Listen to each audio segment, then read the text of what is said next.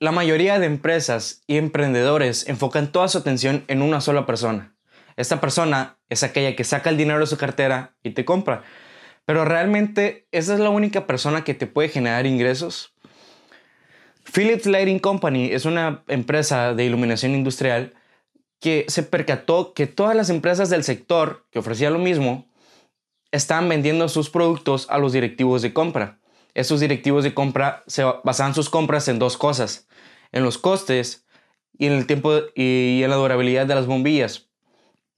Así que todas las empresas del sector están luchando entre ellas para tratar de destacar en esas características.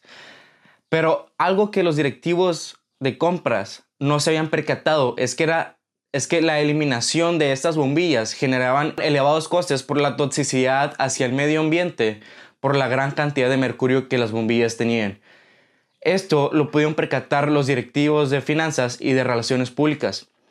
Philips Company se pudo percatar de esto, así que decidió crear una bombilla amigable con el medio ambiente y no se la vendió a los directivos de compra, sino que enfocó todas sus estrategias de ventas y, marketing a influenciadores, es decir, los directivos de finanzas y los de relaciones públicas.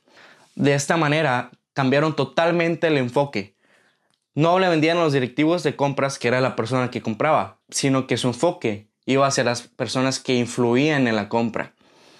De esta manera, la empresa disminuyó sus elevados costes de eliminación de bombillas y aparte desarrolló una imagen amigable hacia el medio ambiente. Así que ponte a pensar, ¿a quién le vas a vender?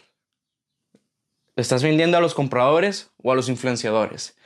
Creo que este cambio de enfoque te dejaría la cancha libre, ya que estarías dejando la, la cancha en donde están todos compitiendo, vendiéndole a los compradores, y tú estarías en la cancha que te dejaría el camino libre hacia las personas que influyen en la compra y haciendo que los compradores se fijen en ti y no los que están en la otra cancha.